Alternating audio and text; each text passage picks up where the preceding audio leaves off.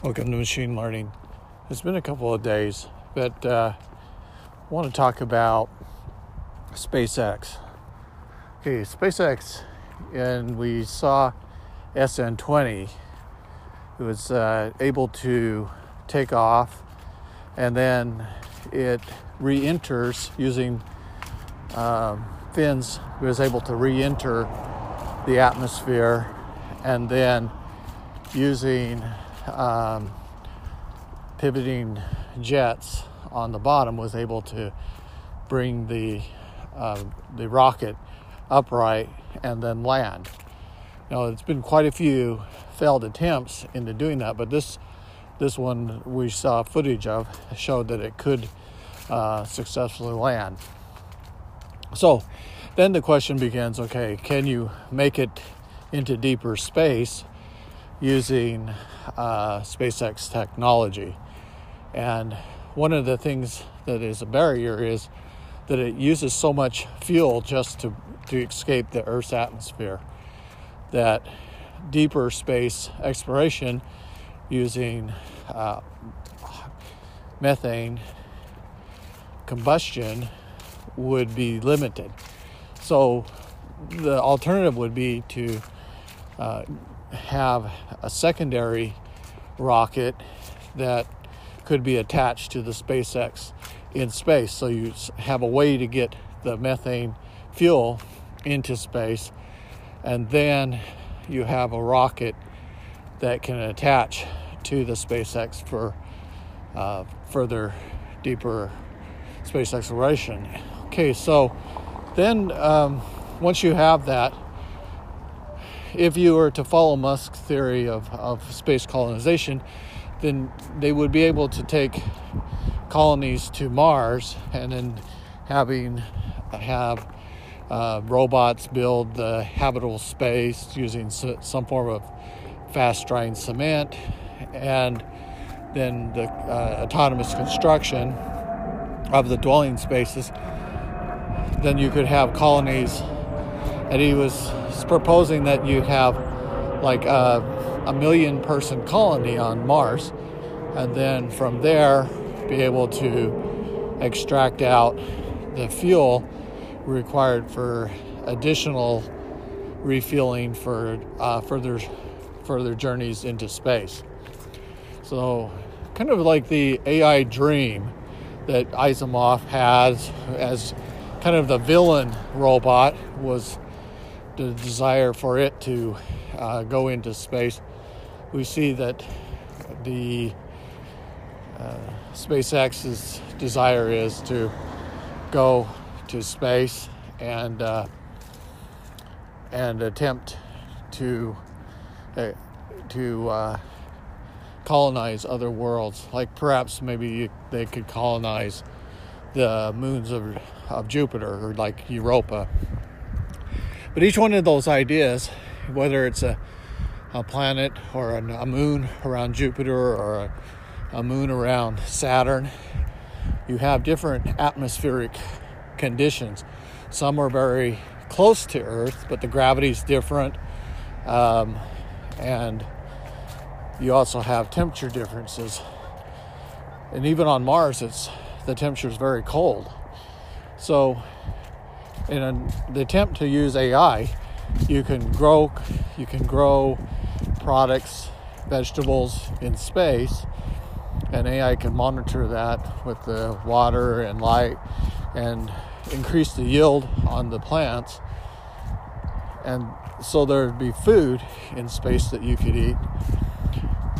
However, um, those conditions would have to be kept uh, long term and sustain food for several years or perhaps decades on uh, these other other planets.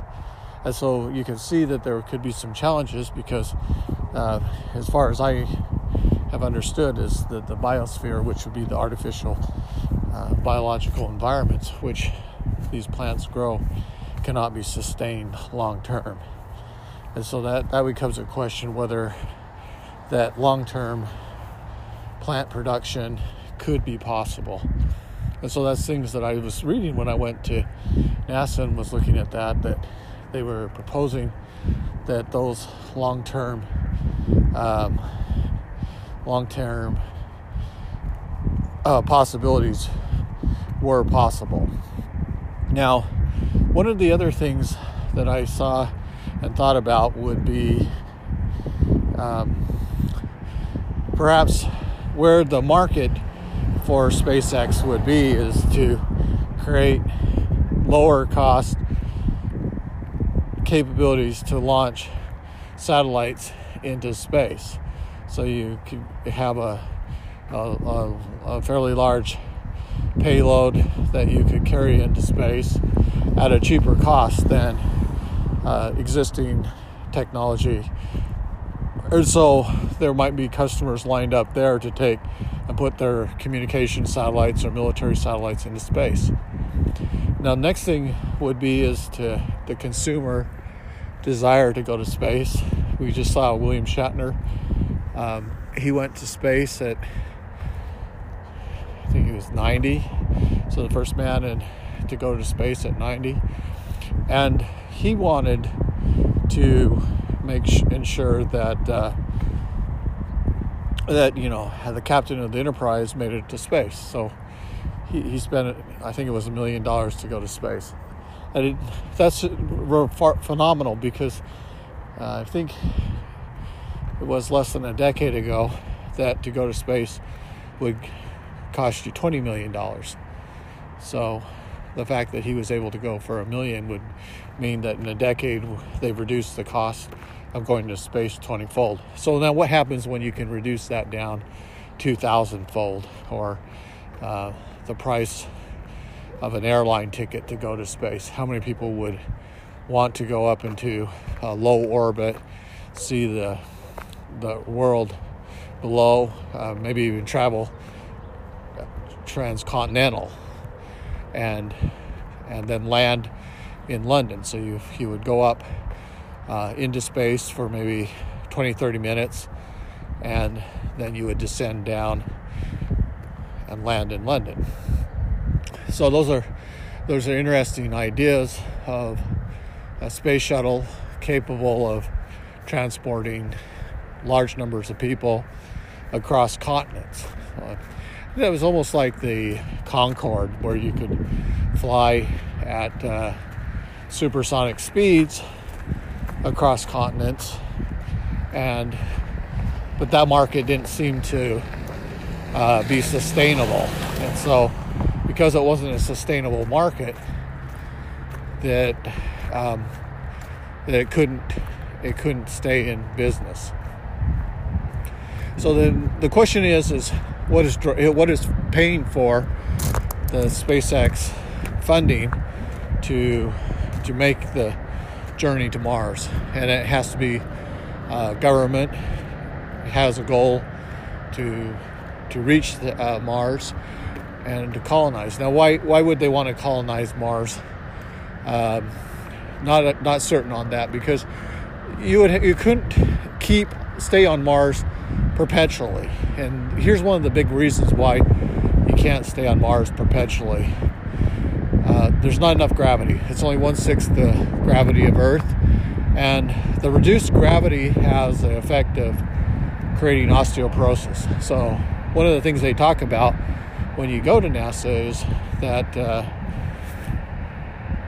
the astronauts were found that they had bone deterioration that was occurring or osteoporosis, and that was due to the fact that they uh,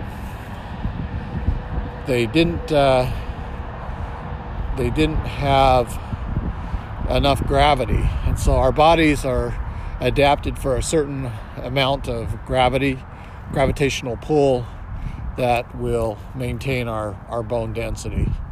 And these things are really important for our health. And the, the our health is is driven by gravity, electro amount of electromagnetic radiation we receive called the sun. Uh, it affects our moods. It affects our perceptions. and we we also need uh, a certain type of atmosphere with a mixture of of a certain percentage of different types of gases, oxygen, hydrogen, hydrogen being the smallest amount, nitrogen probably being the largest, and and even some methane in the atmosphere that our bodies then function on. So the fact that we can live to be 80 to 90 years of age on planet Earth is really a tribute to the power of the Creator to create a perfect sphere uh, for survival of humanity. So, you know, you take man and put him on Mars and uh, attempt to create an artificial environment similar to Earth. If it's not uh, within the parameters for survival, then uh, life expectancy on Mars would be less than on Earth. And so that would be the trade off.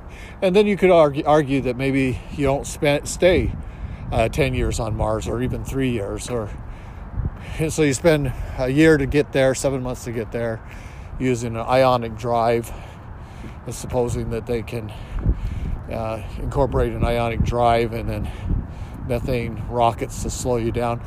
But uh, you have a an ionic drive that can get you there in seven months. You stay there maybe for a year and then you return home. But maybe in that time period, you've experienced uh, 50% bone loss. Okay, so then you spend several years uh, trying to recover from from the bone loss until your body adapts back to Earth. So these are things that uh, make me wonder how they're going to solve those particular problems. And then having a million people moved there means that you would have to have uh, larger mass trans transit uh, transportation, and it's going to be have to be more common. So you, let's say that you have it's a million dollars to get to Mars, and then maybe another million dollars to stay on, in the Mars at, environment for a year. Maybe it's a million dollars a year to stay there also, and a million dollars to get back. So three million dollars, and then you could go to Mars for a year. That seems to me like the more plausible feature than uh, long-term colonization on Mars. So I kind of like. Uh, the, I think it's more of a fantastic story, just like evolution is a fantastic story. Um, the journey to Mars sounds like a fantastic story, but yet you know they're they're creating these incredible technology breakthroughs like a a uh, rocket that can land and then they they were saying well instead of landing it because they has some difficulty as it approaches the surface of the earth and the variability of the rocket's thrust that they they're going to have a, a Godzilla grip that will reach out and uh, and grab the uh, rocket in mid mid flight and pull it in. So that would be interesting to see if that works um, as it slowly descends down. These large grippers grabbing onto the rocket and pulling it in, and then they have a kind of a shelf-like thing that it will capture the rocket and prevent it from uh, uh, damage. All right, those are my thoughts on SpaceX. And hopefully you enjoyed them.